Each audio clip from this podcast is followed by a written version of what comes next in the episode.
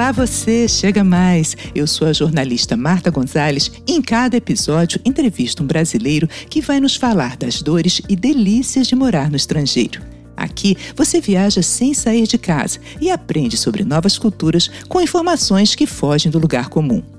Hoje vamos para as Ilhas Maldivas. Vem comigo viajar na história de nosso entrevistado.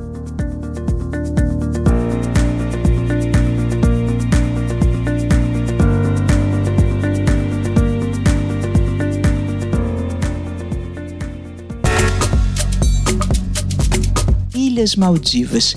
Quem nunca suspirou ao ver uma foto desse paraíso? Ai ai, o país é conhecido pelas praias de mar azul turquesa, águas cristalinas e areia branquinha branquinha. As Ilhas Maldivas são um arquipélago no Oceano Índico, logo ali ao sul da Índia. É o menor país da Ásia. O arquipélago é composto por quase duas mil ilhas, das quais apenas 203 são habitadas. As Ilhas Maldivas já foram colônia portuguesa, holandesa e britânica, tendo sua independência apenas em 1965. A República foi decretada em 1968. Mas chega de história, porque o nosso entrevistado de hoje é que tem muitas para contar. Cláudio de Menezes nasceu em Minas Gerais e em 1987 foi para a Europa estudou fisioterapia, anatomia, fisiologia e reflexologia com professores chineses na França e na Espanha. Com mais de 20 anos como reflexologista e terapeuta corporal, ele tem seu trabalho reconhecido internacionalmente. Foi eleito um dos 10 melhores terapeutas do mundo pelo site The Travel. E onde mora esse rapaz? No mundo, gente. Ele passa temporadas em vários lugares, sempre maravilhosos, lógico, divulgando e aplicando suas técnicas de terapia corporal. E nós vamos conversar com ele sobre sua temporada nas Ilhas Maldivas. Marruahaba, Cláudio! Tudo bem? Tudo bem, um prazer falar com você, Marta. É interessante estar perdido aqui no mundo, no paraíso, como dizem, e encontrar uma brasileira interessada pelo que a gente faz. É maravilhoso ah, isso. Muito é, obrigado. É, você está perdido pelo mundo e está no paraíso. acho que você já definiu bem o lugar que você está mesmo. Mas, Cláudio, mas vamos lá para o comecinho. Você saiu das Minas Gerais para ir para a Europa há mais de 30 anos. A ideia já era trabalhar como terapeuta corporal? Faz um resumo dessa história. Conta para gente. Não, Marta, eu saí do Brasil deixando o seminário que eu fiz com uma congregação de padres franceses e saí do Brasil pelo órgão de tubos que existe na Catedral de Mariana, em Minas Gerais, cidade onde eu cresci, cidade dos familiares de, de minha mãe. E saí porque encontrei o organista e os organeiros que montaram o órgão em 1984 e daí surgiu o interesse pela música. Eu saí de Mariana uh, até o Rio de Janeiro para pegar meu visto uh, no consulado da França e já do Rio de Janeiro viajei até uh, Madrid, onde me esperava o organista que eu hoje ainda, até hoje, chamo de pai francês, Francis Chapelet, e ainda é amigo em que eu vejo ao menos três, quatro vezes por ano. Foi essa, então, a minha partida do Brasil para o exterior. Então você foi atrás da música? Eu acho que sim. Eu, eu, acho que o mais provável foi que a música veio atrás de mim. Porque na minha família é, nunca teve músicos profissionais. Ah, no Brasil, a nossa cultura é, adora música. A gente ouve música e gosta de música desde a infância, né? Pelos nossos pais, pelas famílias e pelo o clima da cultura nossa do Brasil. Mas eh, a sorte que eu tive foi que foi um intercâmbio naquela época entre o Brasil e a França. Era naquela época o presidente francês era o François Mitterrand e havia um convênio cultural Brasil-França. Eu consegui uma bolsa de estudos para para vir à Europa estudar música. Cláudio, aí a bolsa de estudos acabou e você resolveu ficar? Como é que aconteceu? Sim, a, bolsa de estudos terminou.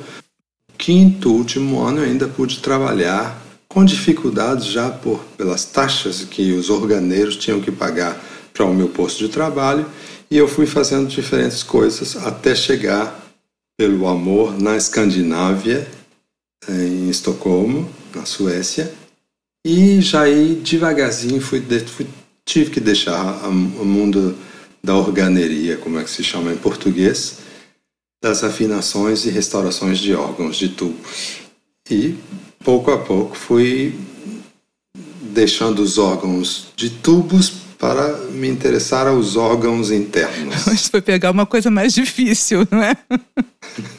Muito mais complicada de afinar. Mas é, se afina bem. se afina bem. E como é que é o seu trabalho? Cláudio, como é que é? Porque aí você foi fazer vários cursos até se tornar um dos melhores do mundo, um dos melhores terapeutas corporais do mundo.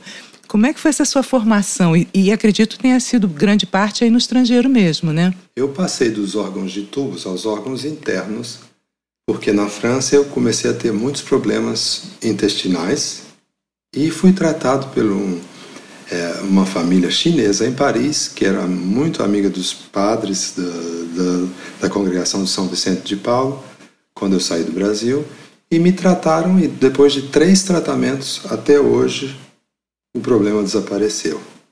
E um dia eu disse: bom, um dia eu farei, farei essa profissão que esse senhor faz, ajudando e tratando as pessoas. E aí a caminhada continuou. Que interessante. E eh, o nosso programa é um programa assim também de turismo, mas não dá para a gente estar com aqui com um especialista e não perguntar como é que é esse trabalho assim de reflexologia. Eu tive primeiro que estudar anatomia e comecei a trabalhar como massoterapeuta, um massagista clássico, não é? Depois, é, para fazer a reflexologia, que é uma especialidade na Europa, se usa como uma especialidade em medicina natural, eu tive que estudar também fisiologia e fazer seis meses de anatomia com os alunos de medicina de universidade. Imagina um menino que não tinha estudos. Foi parar numa, numa turma de medicina, né? claro. Então, aí depois da preparação já comecei a trabalhar. O trabalho da, da reflexologia se explica como se fosse uma acupuntura, mas sem agulhas, em que o terapeuta trata as plantas dos seus pés, onde estão representados os órgãos internos e todo o sistema corporal do ser humano. A gente manda é, sinais ao cérebro e o cérebro se comunica com os órgãos internos.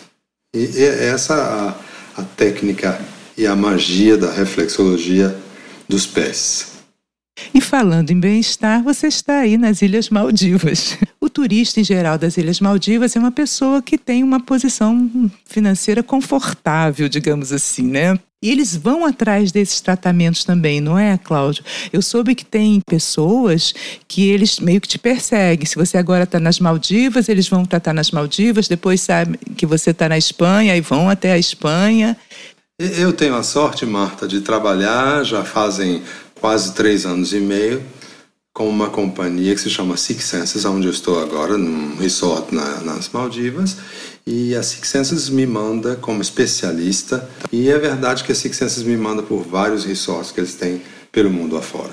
E pessoas que já se trataram comigo em Portugal, por exemplo, ou na Itália, ou na França, sabendo que eu estou em um resort maravilhoso desse, no, como você explicou tão bem sobre as Ilhas Maldivas, eles tendo possibilidade e dinheiro que não é o problema para eles, eles me seguem. E isso é interessantíssimo, porque então já é pessoas que a gente tem um contato um pouco mais próximo e os resultados são maravilhosos. E como é que é? Você chegou aí nas Maldivas, você já conhecia a primeira vez que você está indo, que você foi? Não, é minha segunda vez nas Maldivas. Aqui, por exemplo, é uma das ilhas que até duas, até duas semanas atrás estava aberta para a maioria dos turistas do mundo inteiro. Todas as regiões do mundo estavam fechadas pelo Covid e aqui alguns dos muitos resorts que, que existem nas Maldivas, quatro ou cinco deles estavam abertos o tempo todo e os turistas por isso que eu aqui, durante essa época que eu passei, ou que estou passando, recebi vários turistas de vários países e também brasileiros. Passaram bastante por aqui essa época. Mas você, eu, a gente tem sentido aqui, Cláudio, aqui no Brasil, o aumento muito grande de propaganda em cima das Ilhas Maldivas. Esse movimento aí de brasileiros, você, você sentiu que aumentou nos últimos, nos últimos tempos? Ou você atribui a quê? Porque não é barato. Apesar de eu estar falando de pessoas que têm condição de ir, mas virou meio moda. Ou as Maldivas estão em moda mesmo no mundo inteiro, a gente é que só descobriu agora? É, eu acho que a, a, a, a resposta seria Doble, é, dupla. Dupla. Eu de vez em quando perco meu é, português. Dupla. Dupla. Porque uma pelo, pelo, pela riqueza natural que existe na, nas ilhas e as pessoas que vêm aqui, a maioria ou vem para fazer uma boda, uma lua de mel, bodas de prata ou de ouro, ou também vem para fazer surf e é, mergulho. Como eu tenho um sigilo profissional na minha, na minha profissão, eu sigo uh, ao pé da letra, eu não sei quem eu encontro. As pessoas me dizem, ah, você viu tal, você viu conheceu tal, ou já encontrou tal. Eu digo, desculpa, eu não sei, eu tenho um Alzheimer seletivo. E para mim a profissão é super importante. Tem-se de tudo, tem-se no mundo em que eu trabalho, sobretudo em, em hotéis cinco estrelas e resorts dessa qualidade, vem de tudo. Políticos, realeza, é, artistas da Hollywood. Sim, eu sei que você não pode dizer nomes, mas me conta alguma coisa interessante aí. Eu um dia encontrei uma pessoa em que eu já tinha visto bastante filmes com essa pessoa. Filmes nacionais ou filmes internacional, Hollywood e, e europeu. Ok. A pessoa, bom, você vê, na, você vê na tela, é uma pessoa completamente diferente, é muito mais alta do que é na realidade, bonita sim, ou bonita assim, e, bom, a gente se sente um pouco constrangido no princípio, mas eu sempre digo: se a rainha estiver na minha sala de trabalho, no momento, o rei, quem, quem tem que ser ali, sou eu. Perfeito, exatamente. Então, a, a, a, rainha descansa, se relaxa e o, o resultado chega. Por isso é que, graças a Deus, depois de tanto tempo, esse título que me, que me deram no jornal inglês é super maravilhoso, porque foram muitos anos de trabalho, muitos anos de dificuldade, sobretudo com a minha dislexia, nunca não foi fácil. Mas enfim, eu gosto. Eu gosto de o que eu sei fazer na vida é cuidar das pessoas e estar com estar com os seres humanos. Então, por isso é que dá certo. Então essa pessoa, normalmente nesses hotéis eh, chiques, finos e nos espaços, existe um tipo de fornozinho onde se esquentam toalhas para umidificar e limpar os pés. E claro, a pessoa já estava descansada, relaxada. Eu pego uma toalha, a toalha está quente, normalmente tem que estar quente, mas nas minhas mãos sentia que o calor era suportável. Eu, quando coloquei no pé da artista, a artista deu quase um pulo. E, e, acordou, saiu do transe em que normalmente as pessoas entram num tratamento de reflexologia, e eu disse: Ai, imagine se eu queimo o pé da senhora. E falei o nome. Acabou minha profissão. e, e ela sorriu, ela disse: Não, não me queimou o pé, só que eu estava sonhando que eu estava entrando no inferno. Ah! Então, eu acho que a toalha chegou no momento exato em que ela estava pisando no inferno. Era, graças a Deus, que era um sonho, né? Gente... Mas são histórias assim que acontecem. Que pesadelo até, eu diria, né? Entrando no inferno.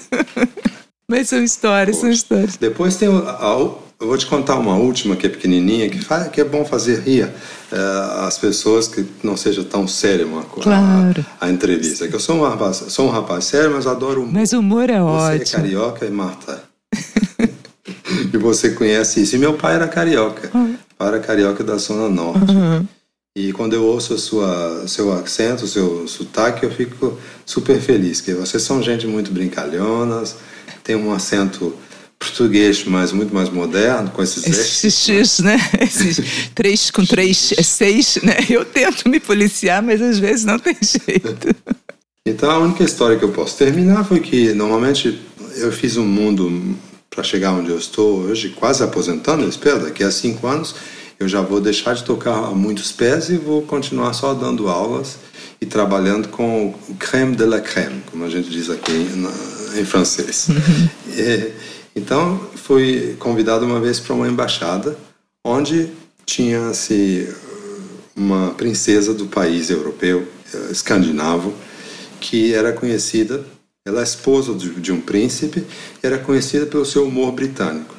Então, está se vendo que, ela, que, essa senhora já de idade, já tinha seus 78, 80, 80 anos, se, via que ela estava sentindo que aquele ambiente de, de, embaixada, de muito protocolo, enchia um pouco a paciência dela, né? E tal, passando ao jantar, não, depois de todo o coquetel, não sei o que, passa-se a sala do jantar, uma mesa super bem preparada, como normalmente deve ser, e a gente vê que o prato de entrada é caviar. Os, os garçons começam a servir champanhe, não sei o que. Ela está sentada em frente aos anfitriões, que são os embaixadores, o embaixador com sua esposa, e todo mundo espera que ela, depois que o embaixador convide a começar, ela comece a comer seu caviar. Ela o que ela faz? Ela abre a sua carteirinha de mão, a sua bolsa chique, tira um potinho de é, é, de ketchup e de maionese. Oh, não! aí, aí, claro, todo mundo olha para ela, todo mundo, eu posso dizer que a mesa inteira, éramos 20 ou 28 pessoas, todo mundo olha para ela e ela, de uma maneira tão britânica, para e diz: Ah, desculpe, isso é para o almoço de amanhã. Então todo mundo começa a rir é. e eu, a, ambi a ambiência se transforma como ela, gostar, como ela gostava. Que inteligência dela, né? Que afinação, né? É o humor britânico. E é o que eu faço, é o que, é o que eu costumo fazer nos meus tratamentos. Por exemplo, em lugares onde eu venho, estão as pessoas que trabalham aqui, os locais, são ensinados e doutrinados a muito respeito, muita distância, muito eu também o tenho, sou profissional, mas eu uso meu humor brasileiro, meu humor carioca do meu pai. E brincando sempre, e é muito mais agradável, porque o resultado de uma de um relaxamento profundo e de um bem-estar, vem mais rápido. Um trabalho com wellness, bem-estar, tem, tem que estar bem consigo. Com né? certeza. Eu acho que passa muito pelo bom humor mesmo, sabia? Isso tudo ajuda, né? Mas, Cláudio, me conta como é que é essa história aí das ilhas. Como é que funciona? Pois é, as pessoas que vêm aqui normalmente já vêm com um paquete preparado pela uma agência de viagem.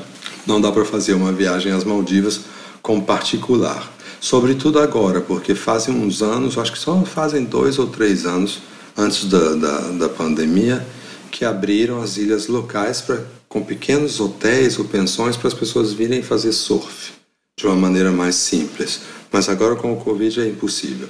Você chega no aeroporto da capital, normalmente depois de um voo largo do Brasil aqui são Paulo tem que, tem que vir de São Paulo, passar por Dubai e depois Dubai até a capital Male.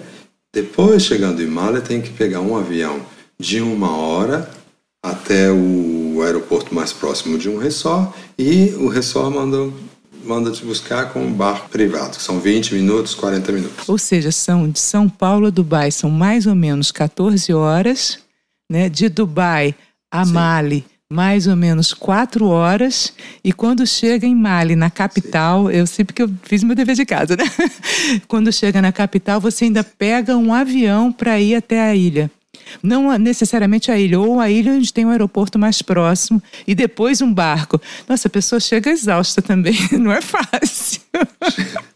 Chega. Ô, Cláudio, eu me hospedei no, no, no, no resort para eu ir para outra ilha, como é que eu faço? Como é que é essa locomoção? Porque são ilhas, né? Tudo de barco. É, agora, o barco do resort vai te buscar no aeroporto, que normalmente está uns 20 ou 40 minutos do aeroporto onde você aterriza finalmente para ir para o resort. Mas agora com o Covid, todas as ilhas, mesmo as que estejam em frente do, do resort onde você está, não aceitam nenhum, nenhum estrangeiro. Uhum. Pelo, pelo Covid está tudo fechado ou normalmente, quando é possível, você paga uma viaginha de barco para ir dar uma volta em uma ilha local. Não são todas que estão abertas ao público estrangeiro, porque não se serve álcool, são muçulmanos e muitas vezes só tem casinhas para as pessoas que, que trabalham nesses resorts e têm que voltar para casa com o barco uns 20, 25 minutos da, da ilha privada onde está o resort. O resort. Então, normalmente, às vezes, nem, nem se pode visitar. É, então, quer dizer, hoje em dia, por conta da Covid, a pessoa, se ela faz o pacote para aquele resort, ela vai ficar é ali mesmo, ela não pode ir para outros outras ilhas. Mas numa, numa, numa normalidade, assim, né? Quando, quando as coisas estiverem melhores, ela pode conhecer outras ilhas, só que ela não consegue, não tem assim, ilhas com restaurantezinhos, etc., com bebidinha, porque não vende bebida alcoólica por conta da religião. Você só toma bebida alcoólica no seu resort, é isso? É isso. Nos resorts, como tem uma, uma população ou os, os, os uh, visitantes são todos estrangeiros, a lei, que é bastante rígida do, do, dos muçulmanos, permite a esta gente que vem de fora tomar só nas eh, áreas em que tem só turistas. Se tiver pessoas locais, normalmente a venda de álcool até está tá, tá proibida. Mas normalmente aqui a maioria das pessoas que trabalham vem de outros países que não seja as Maldivas, então os, os garçons, os, os, que fazem o serviço de mesa ou de, de bar, normalmente são de países não muçulmanos, porque não, senão nem tocaria as garrafas de álcool, né?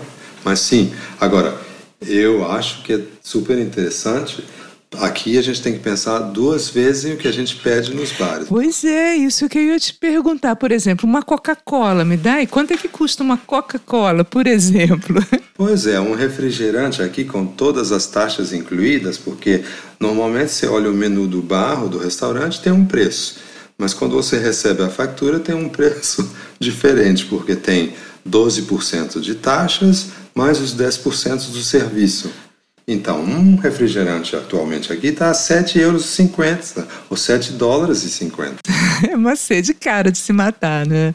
Quer dizer, então, que o cardápio, o preço não corresponde àquilo, porque além dos 10% tem uma taxa, uma taxa tipo taxa de turismo, uma coisa assim? É, não, a, o 10%, a taxa é taxa do país, a, os, impostos, ah, os impostos. Não está incluído no preço normalmente do menu, e mais a taxa de serviço do garçom, que são 10%. E, por exemplo, você me perguntou se sair de uma ilha para visitar outra ilha seria interessante? Sim, mas se você, por exemplo, estiver aqui, como eu estou, no sul das Maldivas e quiser visitar uma outra ilha no norte, pense bem: uma viagem de avião da ilha mais próxima até Male são 727 dólares por pessoa. Então, é, os que vêm aqui que querem viajar quando estiver aberto, tem que preparar bem a economia, senão não vem as Maldivas, não. É verdade. Agora, para você sair de uma ilha para outra, não existe assim um barco que seja que valeria um ônibus, vamos não. dizer assim. Deixa eu pegar o transporte público, um barco público? Não. É, o barco público é o barco do resort que, resort que leva as pessoas que, que vêm de manhã para trabalhar e que à noite voltam às suas ilhas de residência. Eu tenho a sorte de que o trabalho que eu faço me misturar com as pessoas locais e muitas vezes me deixaram no outro trabalho que eu fui ir à ilha durante 40 minutos, que aí o barco vai, deixa as pessoas, a pessoa faz uma pausa e volta. E eu ia tomar chá, ia tomar café árabe com eles, alguma coisa assim, mas em um barzinho super simples, sabe, esses botecos mais simples da, da, da vida do Brasil, pois aqui é ainda mais simples que isso. E não, não inventa não que não vai ter muito muita, muita, muita bebida para tomar. É chá ou é café ou iogurte. Então o passeio é ficar mesmo no resort, né? No, esse aqui é o grande, é, grande é barato. Você vai porque você vai ficar naquela. Agora, esses resorts, a maior parte você já compra com tudo incluído, né? Porque não tem nem muito por onde sair. Você acabou de me dizer. Uma passagem de avião para a capital, 700 e poucos euros. A bagatela de, né? Mas a diversão, por exemplo, um passeio de um aluguel de stand-up paddle, uma massagem, por exemplo, nada disso está incluído, só está incluída a sua estadia e a alimentação. Tem, dependendo do resort que você foi, do nível das estrelas que o resort ou o hotel tiver, você tem incluída o café da manhã, depois o resto das alimentações é por sua conta e normalmente todos esses resorts o chefe principal de um resort convida sempre aos, aos convidados para um coquetel uma vez por semana.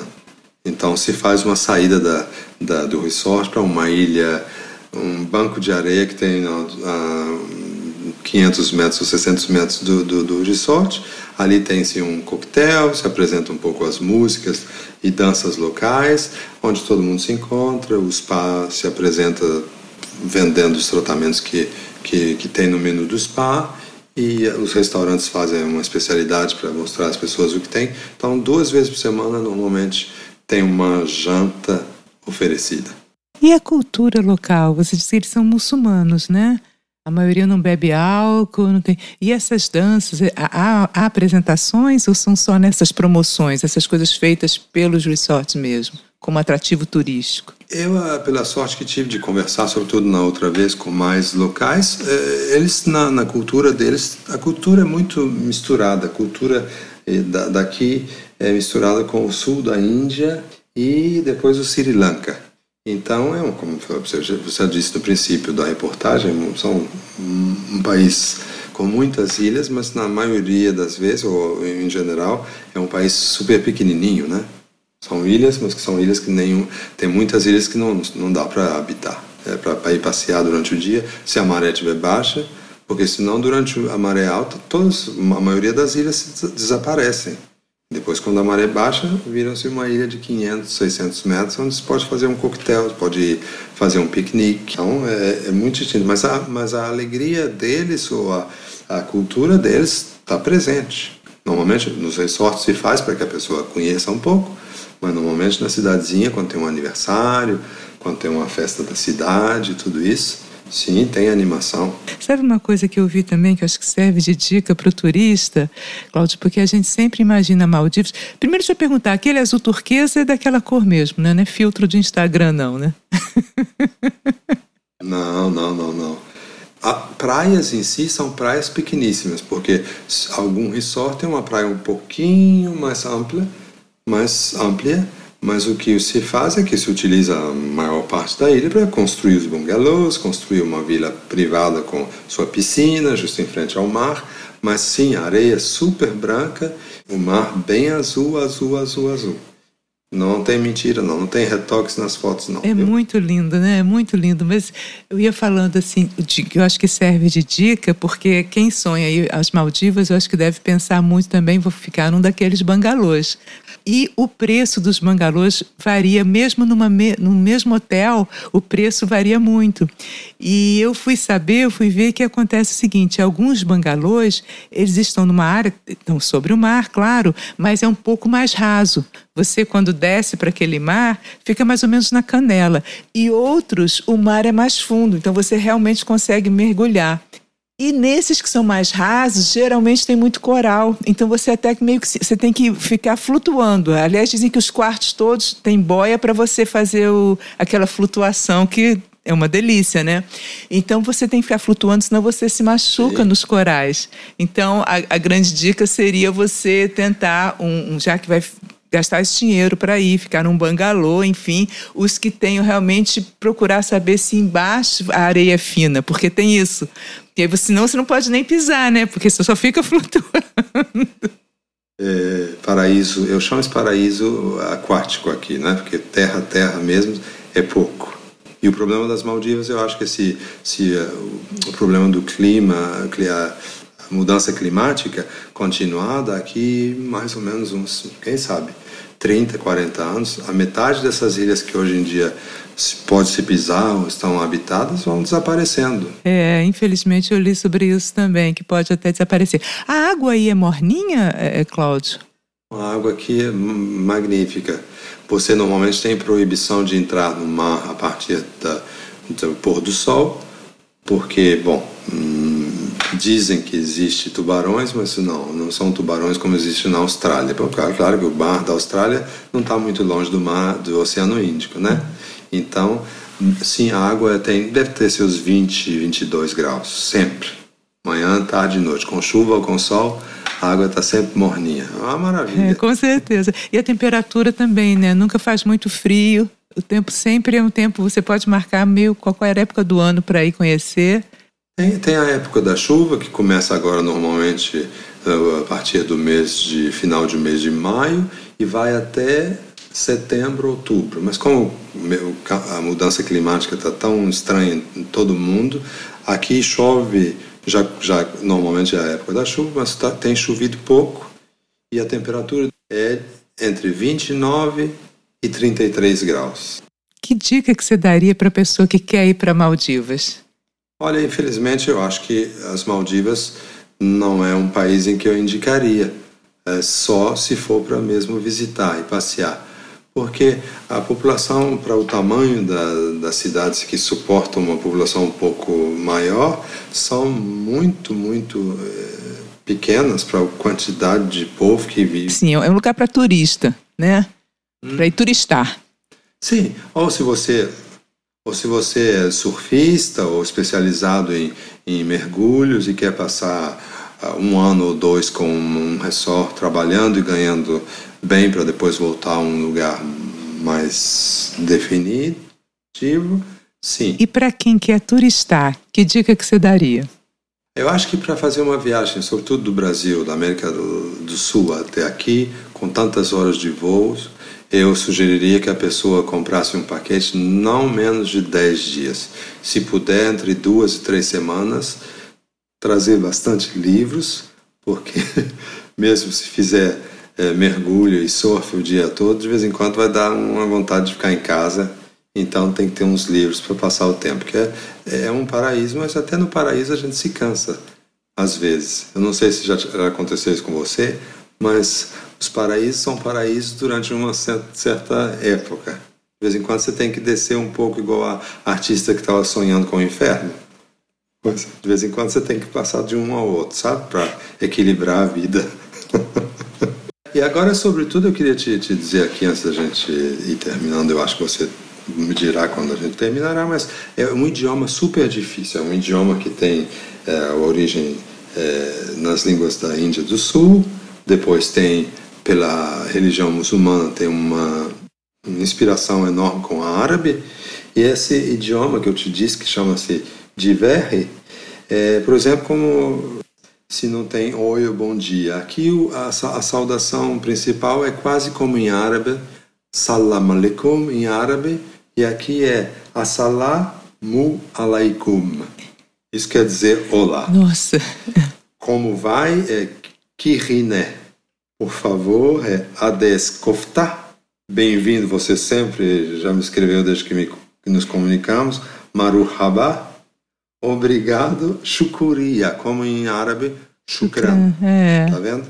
Eu queria só te, te lembrar, você está perguntando uma coisa assim pelo turismo, por exemplo, quando você chega num resort aqui nas Maldivas, normalmente as pessoas perguntam, ah, preciso trocar dinheiro? Não, porque você não paga com dinheiro você, tudo que você paga, você anota no seu número de apartamento, ou de vila, ou de bangalô. Então, normalmente você deixa uma gorjeta, você anota a gorjeta no final. Quando você for pagar a conta do resort, vai se cobrando. Quando você compra um, um maço de cigarro, não precisa pagar com dinheiro, anota, depois você paga quando for sair. Normalmente, se você quiser trazer dinheiro, tem que ser dólar para deixar a gorjeta na mão de um garçom, na mão da pessoa que limpa seu quarto.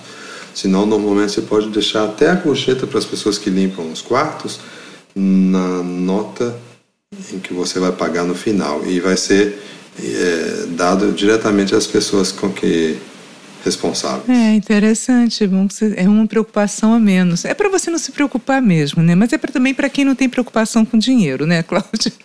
Os dois lados, né? É, tem, essa é verdade, é verdade. Tem um perfil? Dá para você traçar um perfil assim ou é muito misturado? Eu acho que hoje em dia, em hotéis dessa qualidade, os perfis são muito misturados. Bom, tem, se a gente for falar desses perfis, tem os novos ricos da Rússia, por exemplo, os sheiks que moram por aqui perto, ou políticos que têm férias durante duas semanas, ou a realeza que precisa descansar, ou escritores que precisam mesmo é, encontrar um espaço para uma, uma, inspiração e terminar, terminar ou começar um livro. Sim, é, é, é um mundo para essa gente. Porque as pessoas que estão acostumadas, eu acho que brasileiros assim, que estão acostumados a uma uma viagem com a gente, com uma cervejinha ali, um aperitivo aqui, é melhor ir para o sul da Europa, porque não vai sair tanto da cultura brasileira de estar sociável e estar com gente Porque se você vier com um grupo de 10 brasileiros aqui fazer arruaça e, e pagode, vai sair caro a festa.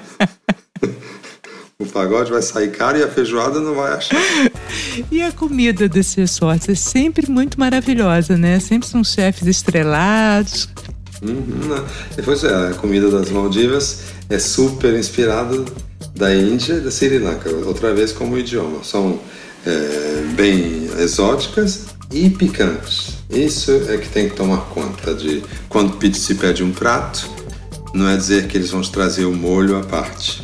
Então tem que ver a quantidade de, de pimenta picante ou de pimenta que tem no prato, senão você não consegue comer. E pagando um preço tão barato é melhor não mandar o prato de volta para a cozinha, né? e qual é o prato típico aí, Cláudio? É, não tem, não tem que perguntar duas vezes. Pela imensidão do oceano em frente, de trás, do lado esquerdo, do lado direito, é o peixe. Eles sabem fazer peixe, mas também tem muita carne. A maioria das coisas que se come aqui e que não se encontra no país vem importados da Índia e da Sri Lanka. Agora, Tailândia, da Índia e da Tailândia. Se a pessoa vier aqui, a pessoa tem que comer um prato que se chama machuni, que leva coco, atum, cebola, pimenta e molho de limão. E está envolto em um pão típico índio, da Índia, que chama-se rosti. E o prato se chama machuni. Todo mundo que vem aqui tem que provar isso. E é gostoso? Tem jeito, hein? Muito. Super delicioso. Dicas do Paraíso, onde os hotéis chegam em média, preço médio da diária de 4 mil reais. Mas o azul é turquesa mesmo, o mar é daquela cor. Você mergulhando assim já tomou algum susto? De um tubarãozinho, um peixe maior? Eu não sou muito de mergulho, mergulho em profundezas não, mas eu faço o... como é que chama? Snorkel, snorkel. É, snorkeling. Então se vê são tubarões mesmo, tem a forma de um tubarão, mas são pequenininhos, são como um antebraço. Às vezes são um pouquinho maiores, chegam perto de você, mas o mais bonito é encontrar com, a, com as tartarugas.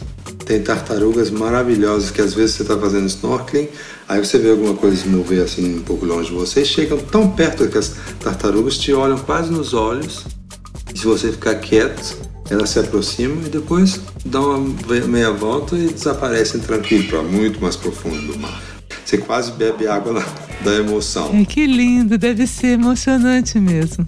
Cláudio, para encerrar, você gostaria de deixar um recado ou uma mensagem para os brasileiros que vivem aqui? Você que é um globetrotter, né? Você que viaja o mundo todo quase.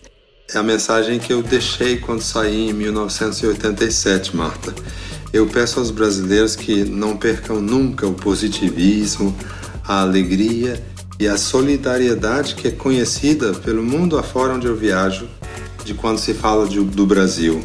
Eu espero que os brasileiros sejam cada vez menos partidaristas e que exijam, sobretudo, sinceridade de qualquer governante que seja e quem quer que seja, e que continuem a ser os brasileiros e brasileiras que até hoje são conhecidos pelo mundo amáveis, sorridentes e bondosos. É, esse é o nosso passaporte pelo mundo afora. Eu posso confirmar.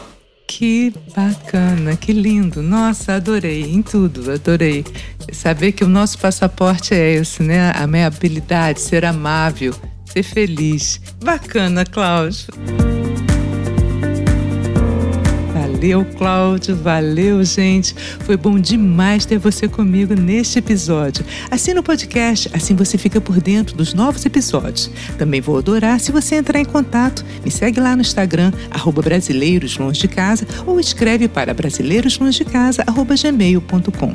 Eu espero você no próximo episódio. Tchau!